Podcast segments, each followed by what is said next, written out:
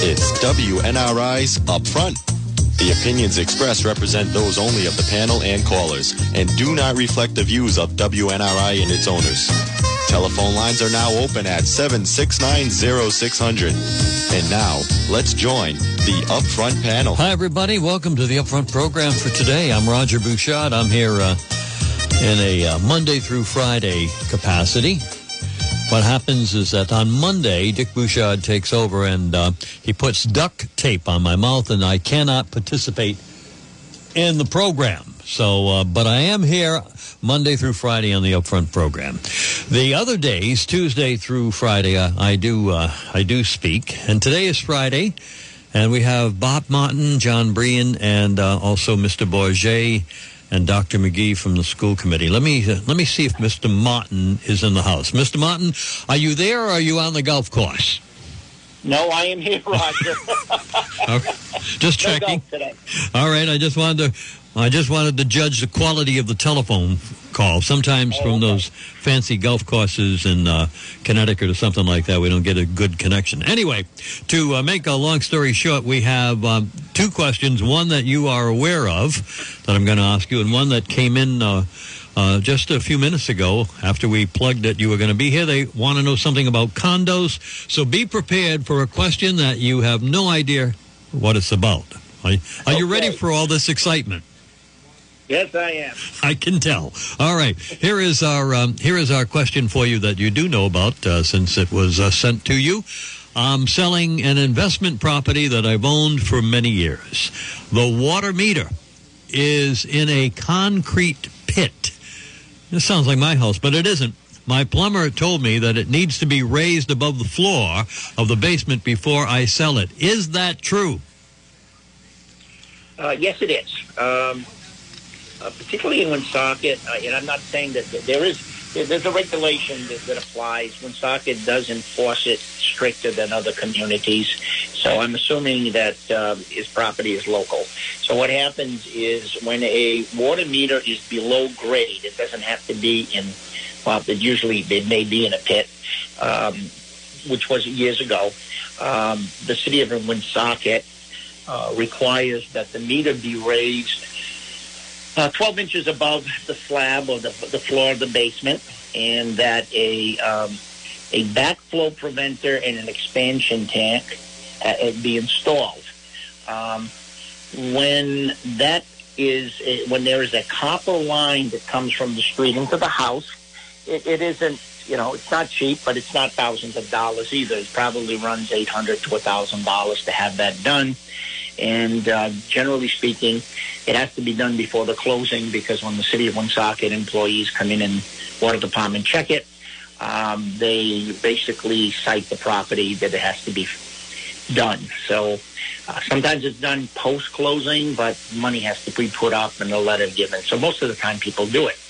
Um, the the the bigger thing is, and it happened to us this week. the the line from the street into the property is a lead line, um, which was used prior to copper in the older homes. This home was built in, I believe, 1915. When that is the case, not only does the meter have to be raised, the lead line has to be replaced with a copper line, uh, which is a big deal. Um, and sometimes people are surprised with it.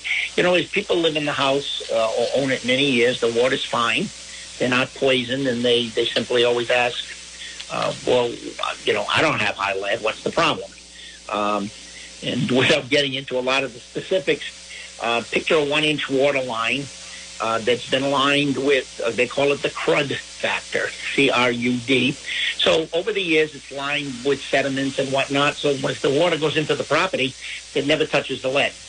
Um, and uh, but when when the home is being sold, uh, so when replacing a lead line, uh, sometimes um, the street has to be dug up because you have to go back to the water line in the street. And then the old lead line has to be removed. And uh, if the home sits off the street, you know, you need an excavator very often, um, a backhoe. And um, sometimes they're able to pull the line out and pull another one through. Other times they can't, which would mean, you know, I've seen where retaining walls, you know, short walls had to be removed, uh, you know, broken, uh, and and lawns, you know, chopped up. So uh, it is it is correct. Hopefully, this gentleman has a copper line. If it's a copper line, it's not the end of the world. Uh, if it's a lead line, it's going to cost him more money. So that he is correct. The plumber is correct that the meter has to be raised, and if the line is discovered to be lead, it's going to have to be replaced. Okay. Now, maybe it's something you should do um, well ahead of uh, selling a house uh, just to get into compliance. Uh. We, we, generally, when we go into a home, the, the, one of the first things we look at, uh, the home that I mentioned this week, unfortunately, it was a multi, and there was a ton of tenant uh, personal property where we couldn't get to it without climbing over it. And when the plumber finally got there, we got we got a surprise. But uh, generally, yes, we do do check it, and it's something a homeowner should look at. It's rather simple. You take a pocket knife or any any object like that, scrape the pipe as it's coming in, and you can pretty much tell if it's lead or copper. All right, uh, can we get to our condo question that uh, just came in a few minutes ago? It's uh, very brief, and, and I don't, I don't. Um, it, it's not so much a real estate uh, question, um, or maybe it is. I don't know. Hey, just, just give it to you.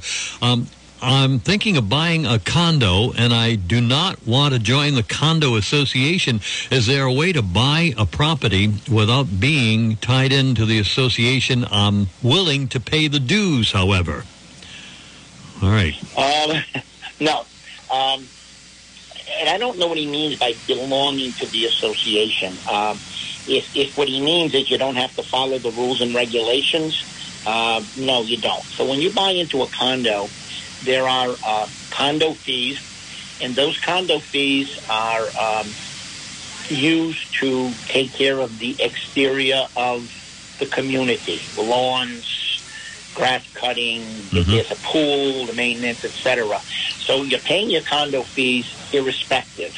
Um, there is no sign up, uh, so I don't. I don't think one he has to fear that he's not a member of the condo association. The bottom line is the association owns all of the common areas, um, of, and and you've got to follow the rules and regs. So by buying into the by buying a condo, you automatically get a share. Usually, it's one share um, in in the association. Uh, the some some condos um, self maintain where they hire their own people. Um, where I live, we just we're about to have an election of officers, and it's self-managed. Other places, um, there's always a hierarchy, if you will, a president, vice president, but they can they can go out and hire a professional management company. But there's no there's no downside of commitment um, to being part of the association. If he's looking at it as like in a union where I don't want to pay the union dues, there, there are no fees to the condo association. You're paying a condo fee to the community to maintain it. So if he's going to buy in a condo, he will have some ownership in the condo association. All right, no way out of that. Okay, Bob. Um, if uh, you uh, have somebody that wants to talk to you, um, I know you're accessible. How accessible are you, and how can we reach you? Very accessible. My office is 766 7545. Uh, after hours, you just punch 111. It will go into my voicemail and basically notify me that there's a message. If they want to call me directly, it's 401 474 3556. And um, I'm available from the time I rise in the morning till I go to bed at night. All right. Well, thank you very much for joining us here on uh, the Upfront program, and we look forward to uh, chatting with you next Friday at the same time, okay? Absolutely, Raj. Bye-bye. Bob Martin, Crossroads Real Estate Group, Woonsocket, Rhode Island, with our real estate question of the year, of the day, of the month, and of the day. All right. So anyway, we're going to take a break here. The Roast House is open for lunch today at 11:30. I recommend the fish tacos, but um, check over that luncheon menu. And if uh, they hand you the regular menu and forget to um, give you the luncheon menu, you may reprimand them. You say, oh, wait a minute, where's the luncheon menu? They do that, though.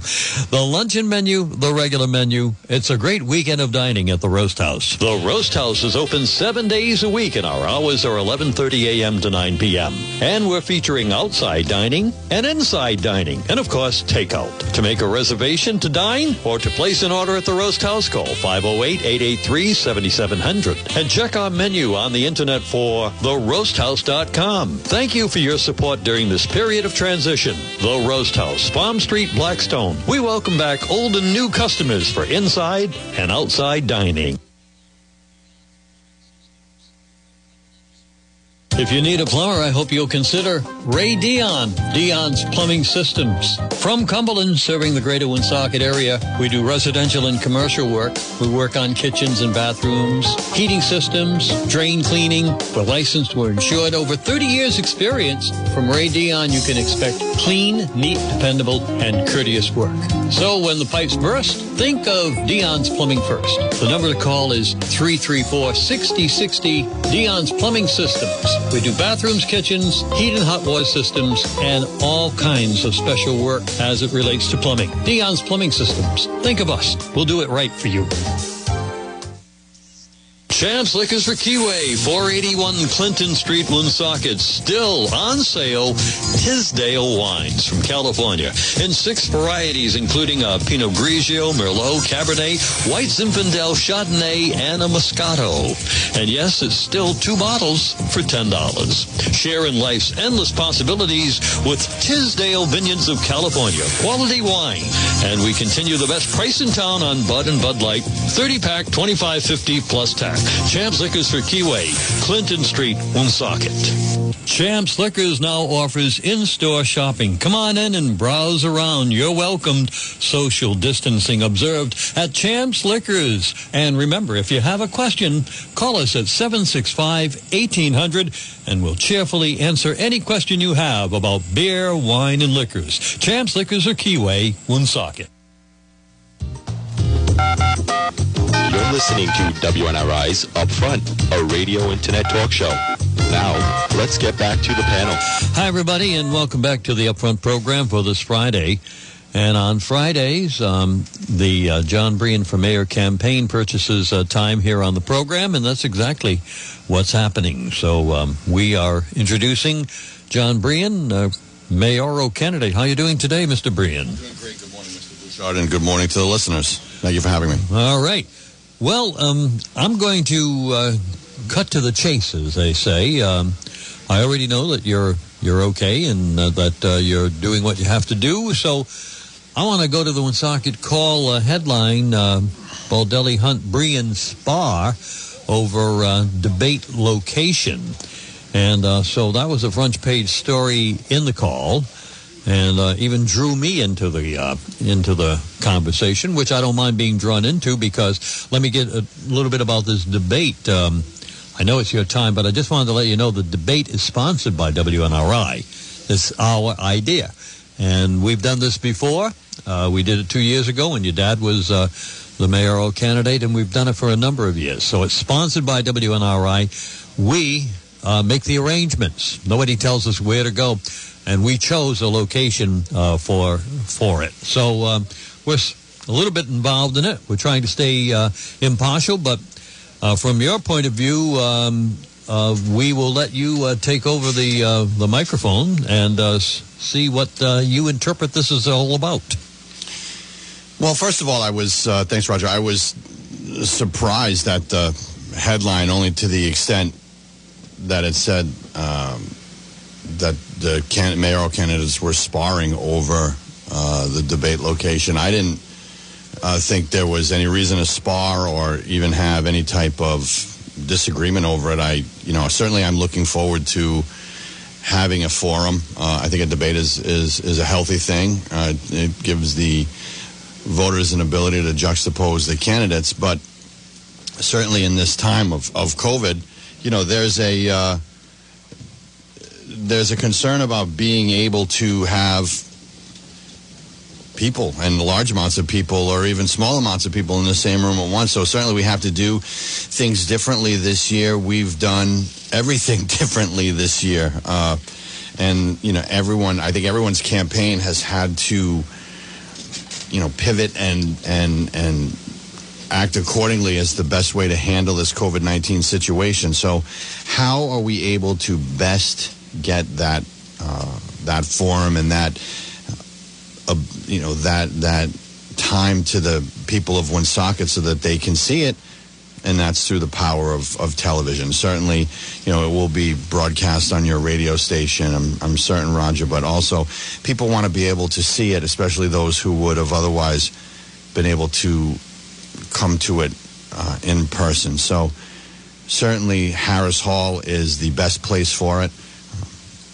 And because it has a live cable feed, and I and I'm I'm anxious to do it. I, I think it's a great thing. I think in in the name of transparency, in the name of of maximum viewership for the people of Woonsocket. I think it's a great thing. So, uh, as far as uh, the candidates sparring over the debate location, there's no spar coming from from this side other than saying, "Let's do it. Let's put it on live TV."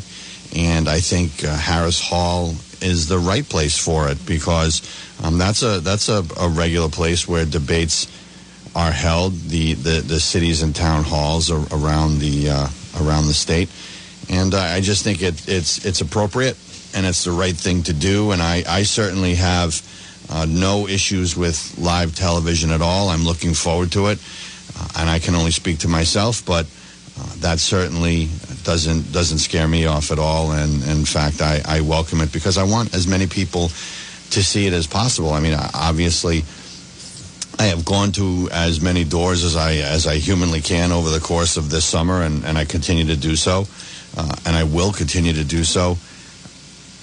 But it also gets to the point that people want to be able to see and should be able to see uh, the differences in the candidate. So I really think it's important in the name of of transparency. And in fact, uh, because Harris Hall is the place where uh, the city council meets, and the city council, in fact, passed a resolution last month.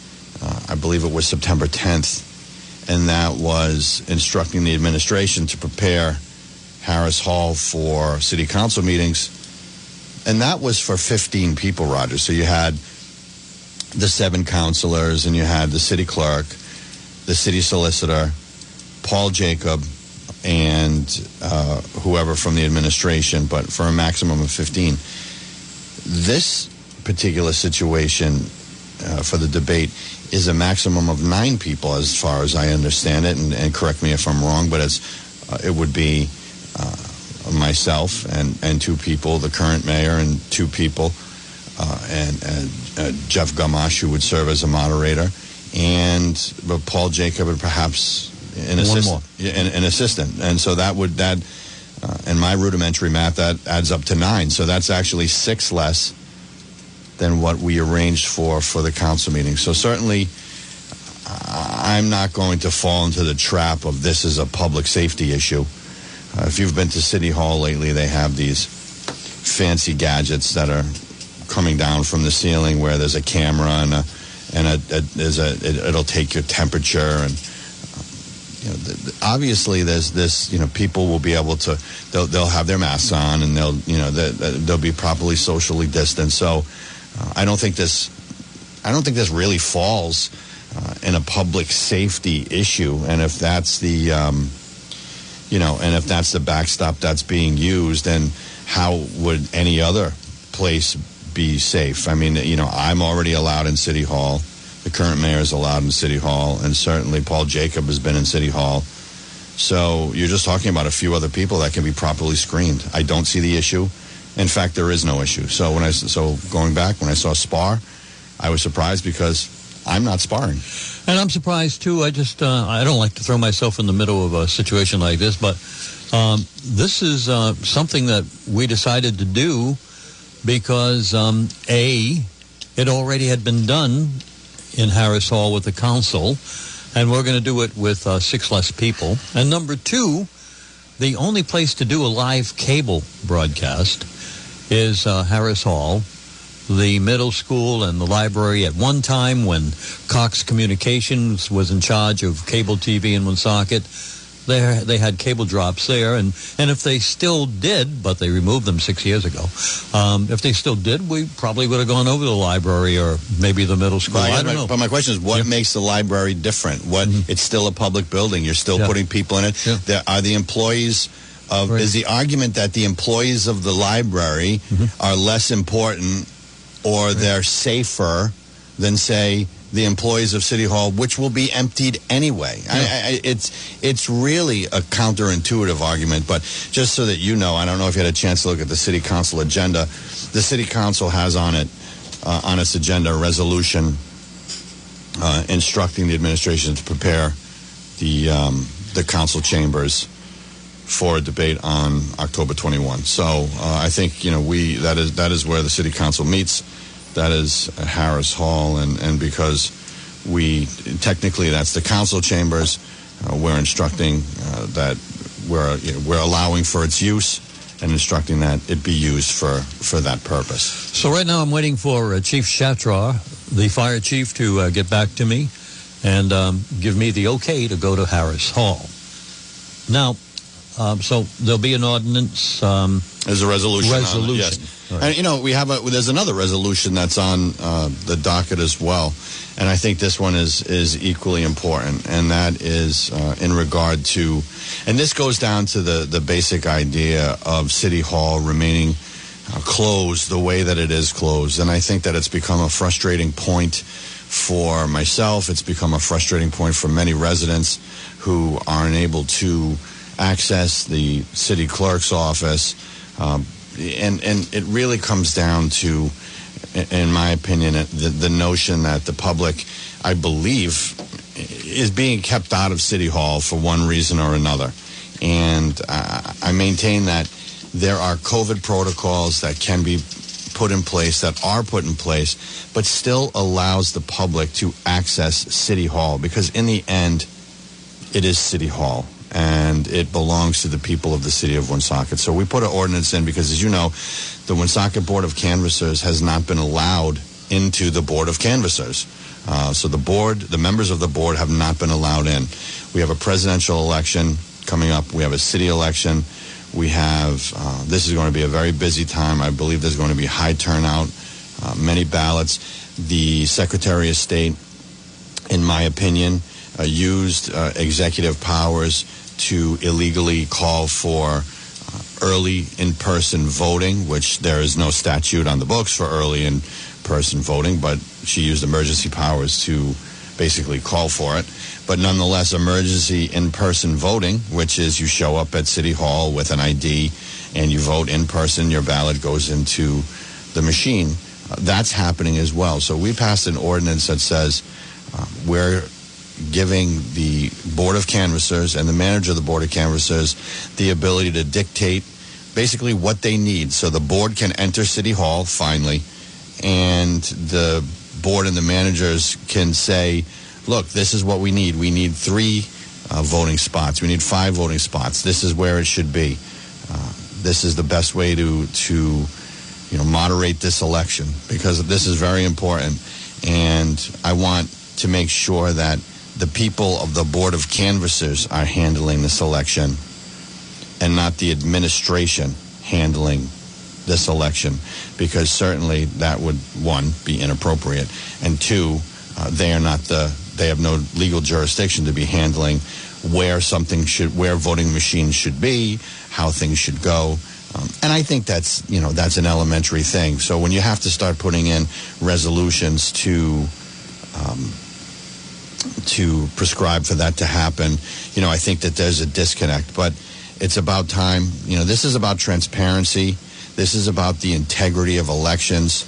Uh, this is about integrity as a whole. And, uh, you know, that's been one of my uh, core values of my campaign, and, and it will continue to be that uh, I hold uh, elections very sacred. You know, as a, as a former member of the General Assembly, we have voter ID in the state of Rhode Island, and I don't say this as a, as a chest beating moment, but I fought for that bill for five years and we got it through the General Assembly. Rhode Island is the only state with voter ID in all of New England. And uh, that says something, and that I think was very important to me. So the integrity of elections is something that is uh, tantamount uh, to my priorities coming up in, in, as we as we round the corner to November third.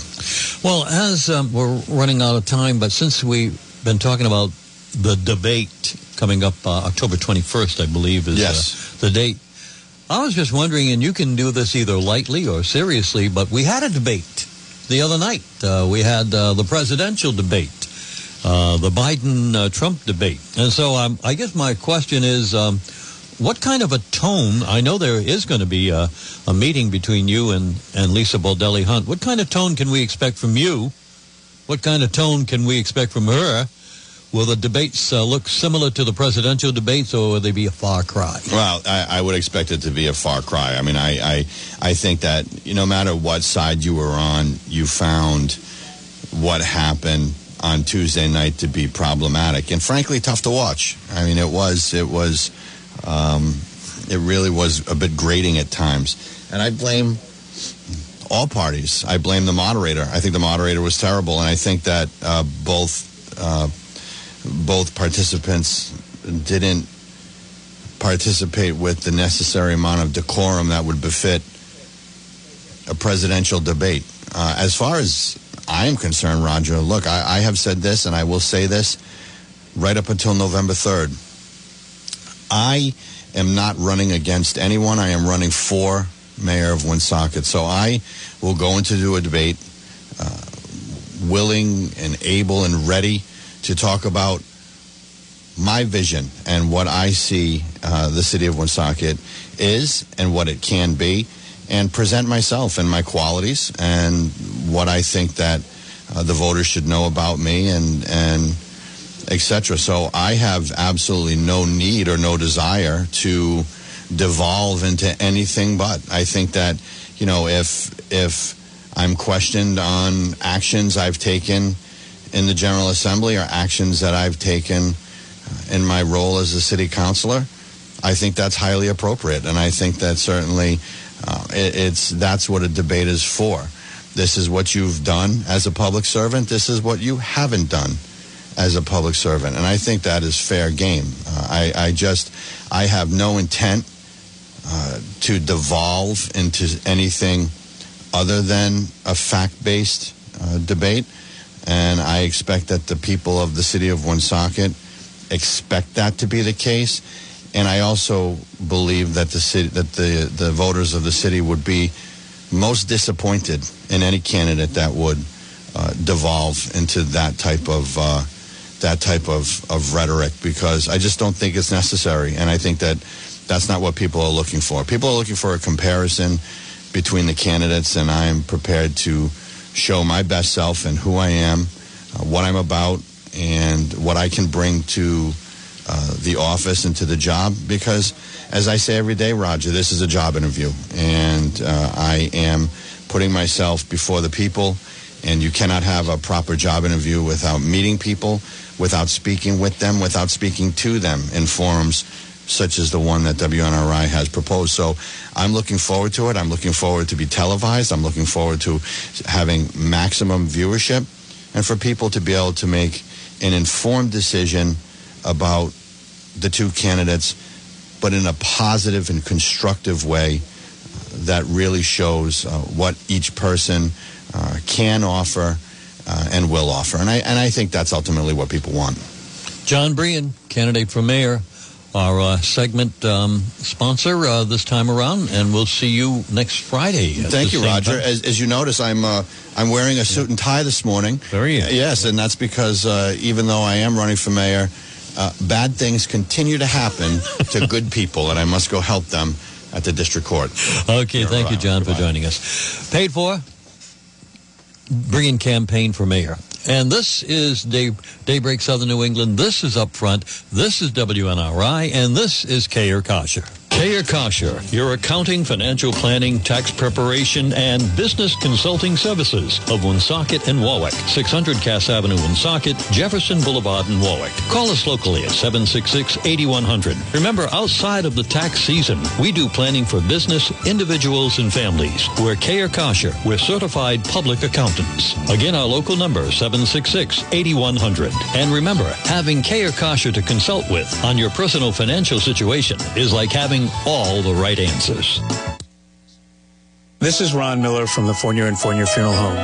The loss of a loved one under normal circumstances can be exceedingly difficult. Losing someone close to you during this pandemic presents other challenges with limitations such as social distancing. This is especially true when you need to have the support of those you love. In these uncertain times, there are still ways to stay connected and receive the love and support of family and friends. There are a myriad of options available to you to help get you through your time of loss. Please call us at 401-769-0940 or visit us at our website at fournierandfournier.com. Service is what we do best. Your comfort and peace of mind in your time of need is what we strive for. Missy's Family Restaurant is currently collecting donations to help feed our veterans, homeless, less fortunate, homebound, and anyone else who wants a hot, hearty meal this Thanksgiving Day. Checks on money orders payable to Missy's Holiday Fund can be dropped off at their restaurant at 801 Clinton Street in Woonsocket. Missy's Family Restaurant thanks everyone for their past generosity as they look forward to helping those in need again this Thanksgiving. This year's Thanksgiving meal will be in honor of Alan and other great friends they've lost throughout the year. Little General convenience stores are ready to serve you every day with great locally roasted coffee, delicious grab and goes, just heat and eat for those on the run, as well as best prices for all your deli meats. Little General convenience stores, we're here for you with seven locations throughout the Blackstone Valley. WNRI will be broadcasting 26 hours of the best of Autumn Fest next weekend. So every hour that we would normally broadcast live from Autumn Fest, we'll be broadcasting uh, some of the best performances of, of the past, including uh, a group called The Tokens, a great oldies group, and uh, Josie Vachon, and of course uh, Kings Row uh, with the uh, lead singer Wayne Lima, the late Wayne Lima. It's going to be a nice uh, weekend of uh, of entertainment. We only mention that because Little General is one of our sponsors for the weekend. Thank you to all our sponsors. You're listening to WNRI's Upfront, a radio internet talk show. Now, let's get back to the panel. Segment three here of the Upfront program on this Friday, and we uh, have an open invitation, and I'm glad they have accepted, uh, to uh, the Woonsocket School Department. And uh, one member of the school department is um, what they call administrative, and uh, that's uh, the superintendent. And the other part is the elected part of the school department. And um, I um, say that they uh, they're the ones that set the set the policy for the school department, and so uh, Paul Bourget, uh, I think I'm right on that, right? You Correct. do set policy. So, Paul, um, I know in having a brief conversation uh, w- with you yesterday. Uh, finding staff uh, is one of your issues. so maybe I'll I'll just say, generally speaking, why don't you give me the school committee chairman's view on the status of things this Friday? After one week, who knew we would be dealing with these issues, Roger? Every week things change. Um, anyway, thank you for having me on the show. Good morning, listeners. Good morning, Dr. McGee. Uh, how I see things. still speaking to each other, huh? We're, we're good oh, friends. Yes. We work yes, very well together. Okay, I'm just wondering. We, not, we not become, all school departments operate the same way, we you know. become the Mutt and Jeff show. Wherever we are, that's what we are. We we we, we don't want. It's like a that's pair right. of comfortable that's shoes. Right. uh, after all the work that we've done over the months since since March, since the COVID hit, and getting ready for this this upcoming year, um, getting all our buildings ready, uh, our operations uh, director and his staff teachers getting ready and looking at new programs and making sure they're up to speed with Chromebooks and iPads and computers, making sure all our children have uh, the right materials and equipment to, uh, to, to, to have a great academic year. After all that, even as late as August, we were told we had to uh, make sure that the air exchange rate in all our buildings was accurate. After all of that, we come into September with a great plan um, to stagger the starts in three phases, as Dr. McGee put it. Um, and, uh, you know, from the elementary to middle school and high school, and we're ready to roll. And lo and behold, COVID really reared its ugly head uh, amongst the teachers, substitutes, monitors, anyone who sits in front of a child or stands in front of a child. And we find ourselves with 234 uh, teachers who are out. Um, 149 uh, who have applied for the ADA, who are on ADA uh, related COVID. So once the governor uh, put COVID on the American Disability Act, uh, we had a rush to that. We have a whole bunch of others who are out in FMLA. Uh, we have others with child care. We have others that are being tested and waiting for tests. So all the things that we could control, Roger, we find ourselves that the one thing we couldn't control was the impact of COVID on our teachers. And so right now we are lacking some 31 teachers that we need to open that high school. We, we were looking at these numbers yesterday, and even though the high school has 38 uh, teachers that are out um, in, of the, in terms of the total, we need 31 substitutes and monitors. And I got to tell you, we've had a lot of parents call, text, um, you know, airing their frustrations. Well, they, they only match ours because we want those kids in school. We want the parents to be happy to be sending them to school. Uh, and here we are lacking people. It's almost like we have to Shanghai people uh, to bring them into school. So if we have people out there who want to sub and can sub, uh, who want to monitor and want to volunteer or want, want to actually get paid as a substitute, they should be calling the school department, 767 4700, mm-hmm. the main number. My God, I feel like an advertiser. Yeah, we're going to charge you for that. And now, um... so I am, I am so beyond myself that we can't. We had a great plan, but now we're stuck in the mud because we don't have the people to teach. Now, I'm drawing from what you're saying, the consensus of parents, consensus meaning the majority, excuse me, is that they want school to begin with in-person learning. Is that what I'm hearing? Well, they want to hear. They, they were very, you know, they weren't happy with it, but they were content with having the hybrid plan that we had that we had set out, where the first Monday would be uh, uh, a virtual day. Uh, then we'd have a group that would come in on Tuesdays and Thursdays. That'd be Group A, and Group B would be uh, Wednesdays and Fridays.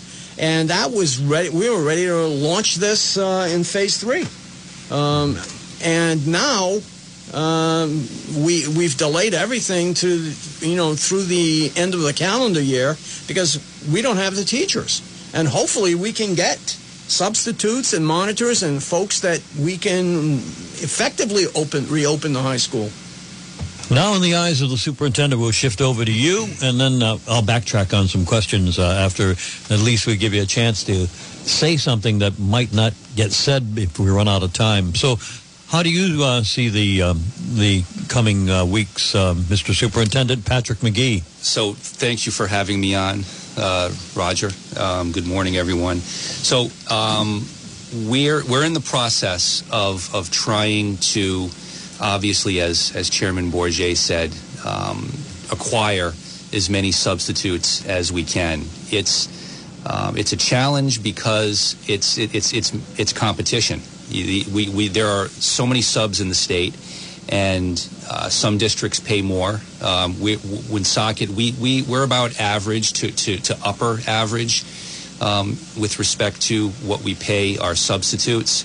Uh, we have, however, uh, submitted a couple of grant proposals for um, substitutes. One is a, is a federal um, proposal that we submitted uh, yesterday, and we've also submitted a proposal to the Department of Ed, which is working with an organization uh, named the, uh, called the Highlander Institute, where they're going to procure subs and they will provide us with about $135 or so um, on top of what we would normally pay substitutes. So substitutes would be, um, in, in both grants, our, our substitutes would be making about $230, $240 a day. Joe, question to you: Would they come out of the woodwork uh, with that extra money, or, or is, Yeah. is that going to be the thing that's going to? Uh, I, I hope so. Uh-huh. I, I know that you know we we're always it, it's it's it, substitutes are it's it's it's a it's a fluid process every year.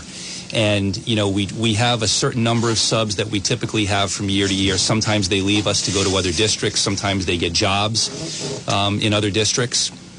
But it's it's as I said, it's very competitive. And certainly, if if you can make you know $240 in District A versus $110 in, in District B, you're more likely to go where the money is. So um, we're, we're hoping that we're, we're going to, um, you know, get these two grants. Um, I, you know, RIDE, their grant, they're, they're, they're basing the, um, the, the process on the needs of the district, and I, I don't know that there's another district in the state that has greater needs than we have right now. So I'm I'm hopeful that we'll get those two grants, and I'm hopeful that in getting those two grants, we will have. Um, you know, a, a, good amount of money for folks to come in and, and want to sub for us in, in Woonsocket. Mr. Superintendent, certification. Uh, so, does a substitute have to be a retired teacher, or can you, uh, through the Department of Education, get an emergency You- you- certificate? You, can, yes. Uh-huh. Yes. Tell me can. the kinds of people that would uh, would they would be looking for. So you know, sometimes it's it's it's retired people, uh, someone who who's who's retired who might have been working in you know the the the math um, field, uh, Like Roger. Sometimes, like like I, I understand that uh, you. Uh, yes, he would you. Retired teacher, right? We have an opening, Roger. yes, I am uh, learning about it. The math intrigues me. I love math. Right? We've also had uh, people who, who are uh, in the science field who, you know, they, they retire and, and they really enjoy science and they and they want to give back to to their community. Um, typically, it's it's people who are, are looking for a teaching job and haven't been able to land a teaching job, a permanent job. Um, so it, it's a variety of, of people, really, that, that we get each year. We, we of course have to vet them. Um, you know, we they have to have a BCI check. They, you know, all of those records have to be in place before we can put them in front of students. When I uh, first um, had um, phase one, two, and three introduced by you guys, I understood it perfectly. I had a timetable, and I was all ready to go. So were Huh? we. So, so Best may I? laid plans of mice and We men. were ready to So go too. here is a question. Either one of you, you can flip a coin on it. Uh, Monday is another day of, uh, or another week of schooling. Mm-hmm. Uh, the question is, what phase are we in on Monday, and what phase are we trying to get to? I hear all about trying to get substitutes Yes. and so forth. So tell us where we are on Monday and where we're going. So this this is the end of the first week of phase two. So um, so the the last week of phase two will be next, Next week. This week um, and then we will be moving on to phase three. So phase three, um, so so far. Um, is going to be everything that's that's been done up to now, uh, up up to the end of phase two, including um, bringing students uh, in a hybrid in grades four, five, seven, and eight. Uh, that that's the plan. Um, so those students right now are virtual, Good to Monday go. Mm-hmm. through Friday. Um, we're hoping that um, you know we'll be able to bring those grades back in in a, uh, a hybrid model. But again, you know, as I've stated before, and as we've seen, unfortunately, uh, the the progress from one phase to another phase is based on the data that we're getting, based on the numbers. Um, so, you know, I'll, I'll be making a determination um, early next week with respect to what phase three will look like. Um, as I've done all along, you know, I, I, I will communicate that out to our families um, and to our parents um, in exactly where we are and what phase three is going to, to look like. So you can announce that phase three begins next week, but you don't know what it's going to look like yet. I, I, I, I don't right now. Mhm. I, I'm, I'm what would you like it to look like? I, I would like it to look like uh, that They're we would have that, that that everyone's coming back. Um, I, I will say this: we we are with respect to the high school, um, as Chairman Bourget said uh, a, a moment ago. You know, there there are parents that are very frustrated, and and believe me, um, I, I'm I'm as frustrated as they are that that our our high school students are not back in a hybrid. Um, however, we are we're we're exploring in, in addition to you know trying to get in as many substitutes as we can with these with these grants and just our our HR department reaching out to to as many folks as they can. Um, we're we're also looking at our career center uh, reopening plan, and I've had meetings with with Mr. Webb, the director of the career center, and I'm meeting with him again today to talk about how we can bring back um, potentially our seniors in a hybrid model um, back to the career center. Um, because as you know, as, as you are probably are, are familiar with, and, and many of the listeners are, the career center is, is hands-on. It, it's you know there there there's the practical piece. There's there's the um, um, there, there's sort of the the technical piece, and, and those those those elements re- you really can't do that virtually. Um, you know, the, the theoretical part you can, but the actual practical hands-on you can't. So we're um, we're looking at, and Mr. Webb and and the leadership team at the high school is is looking at bringing back the, the programs that we can bring back at the career center. Hopefully soon, but we'll be um, we'll be letting uh, our our high school and our, our career and tech families, you know, uh, know what's what's happening very soon. you can't disassemble a motor uh, virtually as well as you can do it Well, in you person. can work on your father's car, but he may not appreciate uh, Mm-hmm. since uh, you're you're still learning. That could be a problem. um, but let's remember, with uh, even though we've applied for the, the the grants that RIDE has come up with, who knows how long it's going to take for the turnaround, for for the funding to come through. Mm-hmm. I mean, everything by RIDE has been very slow at a snail's pace because they don't seem to be very well organized. Uh, so although they they they they're giving us this added boost, doesn't mean the boost is going to come in time before the end of this calendar year. Um, we can be hopeful, but we, become realistic with RIDE. Uh, things don't go very smoothly out of Providence. I don't know who wants to answer this, uh, but I always like to compare myself to what other radio stations are doing. So here we are, so close to Massachusetts, Bellingham and Blackstone, uh, right, uh, you know, just a few hundred feet from us, right as we speak.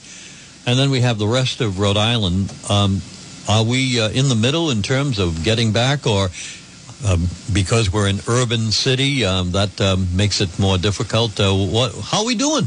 Well, when you look at the neighborhood, uh, the surrounding neighborhoods, you basically got towns. It's uh, rural, and we're the only real urban center. So you can't compare yourself. We can't compare ourselves to them. And let's face it, we- the Massachusetts towns are following the Department of Massachusetts Education Department, and basically they've opened up a lot more, but they're also getting a lot more cases. Um, that's another thing that they're they're they're going through. They're still they're they're feeling the impact of substitutes, um, like we are. But Rhode Island has a, a especially a, a great need because of, of the urban centers of Providence and Pawtucket and Woonsocket and Warwick. Um, so it's it's almost it's a very unique situation we find ourselves in because our plan would have been as good as the Massachusetts plans if it wasn't for all of a sudden the the, uh, the lack of teachers and substitutes, and that's something that's out of everyone's control. And like you said, where do you find these people? Well, uh, there are people who are interested, but during the vetting process, they may not make it, uh, even though we want them.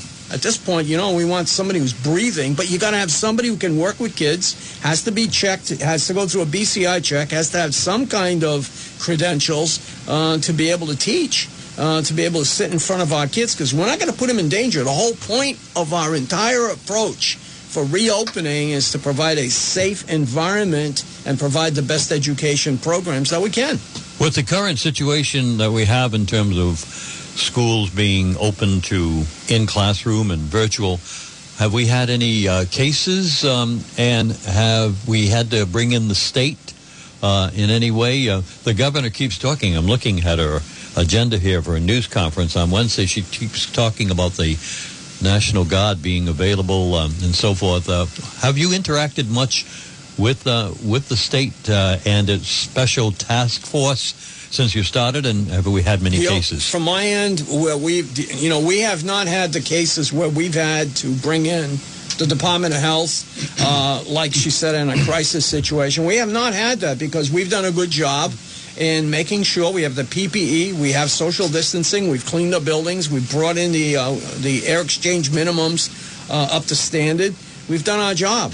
Uh, so no, we have not. The only thing we've had from the state is they sent the ins- an, a quote an inspection team was basically a light walkthrough, almost a drive-by walkthrough of our buildings to tell us whether or not uh, uh, our air exchange was okay. Although they did no measurements, and frankly, the whole process was useless. It didn't. Thank God that we had engaged our own engineering firms to tweak our HVACs, clean the ducts, and bring in filters and measure air quality and air exchange in all our buildings. I think the uh, term drive-by drive-by inspection kind of answered the answered it in two words. You, you were all set with drive-by, right? I think I got it. Mr. Superintendent, before we leave, um, what's the message, um, the Friday message uh, going into Monday that you'd like to bring to parents and, and grandparents who have children in Woonsocket Public Schools uh, pre-K on? First, I, I want to I want to thank them for their patience. Um, for the last few days and, and today, I've I've had many many meetings, and I have more scheduled with with parents and families. Um, primarily, um, they're they're people who want to either switch from their child going from a hy- from the hybrid to the virtual, um, and we've been working very very hard to, to try to schedule these. It's it's not as easy as it as it as it seems. It's very challenging. So we've been meeting with them, and I just I, I'm really struck by their patience. And you know there there is frustration because you know they, they want they want all of this to be over. They want things to go back to the way they used to be. But I, I really want to want to thank them, and I want to thank our students for for their patience. You know the conversations that I've had with teachers and administrators. Um, our students have done a, a, fantastic job so far. Right. Those that have come in, um, you know, in, in the hybrid model. This is totally different from, from what they've ever experienced before. Um, and I think that they're they're they're doing uh, an awesome job. I, I want to thank our the teachers um, who are um, who are working with our students virtually and are working with our students, you know, in, in the hybrid model. Um, everyone, it, it's it's it's a very very stressful time for everyone right now, and I just want our families um, and, and parents to to know that we're we're working very hard to try to put plans together where we can get as many students safely back to our schools as soon as we as we possibly can. And and again, I, I just want to thank them for their for their support. And you know, I'm going to be meeting um, at some point. I I think it might be next week with a group of parents um, from the high school and the career center. Um, to, to hear their concerns and, and to you know to try to get some some feedback um, because you know it's a cliche, but we we we're all, we're in this together. We really are, and we're we're doing our very best. And I just appreciate the the support and the patience of everyone out there. Now, Mr. Uh, S- School Committee Chair, Yes, we sir. only have time to permit you to say ditto to what he said. However, because I like you, I'm going to give you a 30 seconds additional time. Thanks for the ditto. Ditto. Uh, I want to thank all the teachers, parents, students during this tough time for all the work they're doing uh, to really make the education process a success. And we can, I can tell the parents out there and the students that we are working with the administration, with Dr. McGee and his staff, to do our best to find a way to open that high school find a way to make sure that uh, we can bring in as many kids in person as po- we possibly can. So, uh, but stay tuned, and we'll be back next week, You're welcome to do that. and we will give you the update, and hopefully we have great news. All right. If I could just add one more thing, Absolutely, Roger. sure. the- our, my directors and my principals and my assistant principals are, are really working hard Uh, they're doing a great job, you know, because they're they're the ones that are they're they're sort of the first line of defense, if you will, you know, in working directly with the families, um, and they've done a fantastic job as well. So I'm just I'm really proud of all of the work that everyone has put in and, and will continue to, to put in to, as you know, as Chairman Bourget said, bringing bringing as many of our students back as soon as we can. We'll see you guys next uh, Friday and uh, hope to have uh, that good news that you are referring to. All right.